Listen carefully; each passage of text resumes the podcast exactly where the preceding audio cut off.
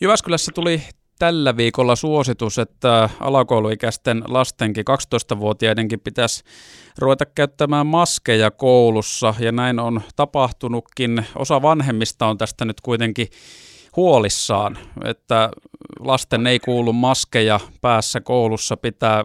Karoliina Lahdenperä, kuulut tähän osastoon vanhemmista. Kerro vähän, että mikä sua tässä huolettaa?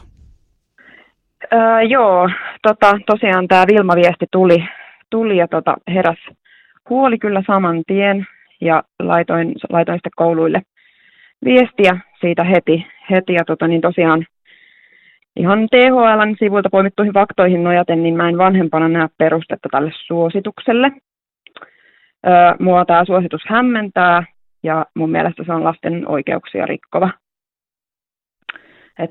Mä niin mietin sitä, että onko meillä tiedossa, mitä haittavaikutuksia tämän maskin pitkäaikaisesta käytöstä on todettu, fyysisiä tai psyykkisiä, ja kuinka moni lapsi laittaa tämän maskin niin painostuksen vuoksi päälle, vaikka se ahdistaa.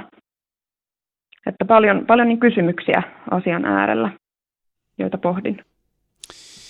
No varmastikaan sä et ole tämän asian kanssa yksin, että siellähän aivan varmasti monet muut vanhemmat on pohtinut tätä samaa asiaa. Onko muuten koulut vastannut tai joku taho vastannut sulle, kun sanoit, että olet viestejä lähettänyt?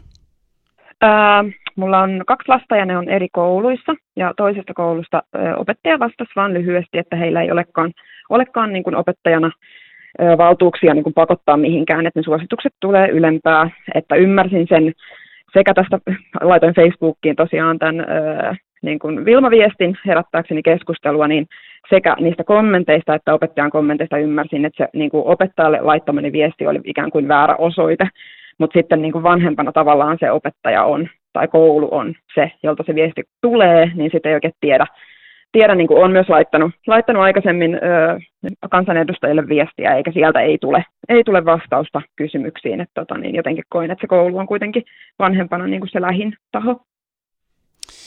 Sanoit tuossa niistä fyysisistä ja psyykkisistä oireista, että ne nimenomaan herättää kysymyksiä, niin minkä tyyppiset oireet, mitä sä tarkoitat?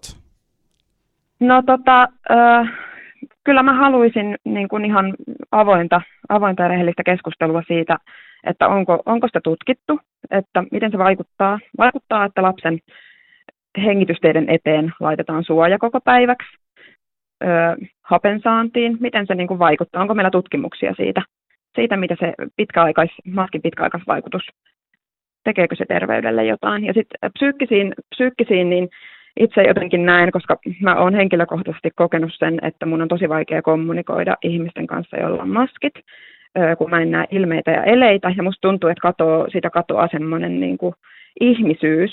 Mä en samalla lailla tunne tunteita, kun mä kommunikoin maskillisen ihmisen kanssa, niin se herättää mulla kysymyksen, että miten se vaikuttaa lapsiin, kun ne ei näe toistensa niin kuin suuta ja ilmeitä, ja jotenkin, että jos tämä niin kuin jatkuu pidempään, niin miten se vaikuttaa psyykkisesti heille, jos he eivät näe toisiaan.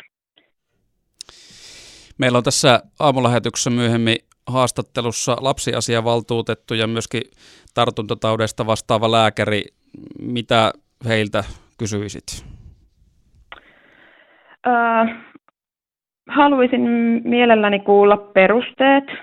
Ihan siis kaipaan enemmän julkista keskustelua, joka on aidosti kiihkotonta, avointa ja rehellistä. Ja mahdollisimman niin kuin monesta tulokulmasta käsin niin kuin tutkimuksia ja kommentteja tähän aiheeseen.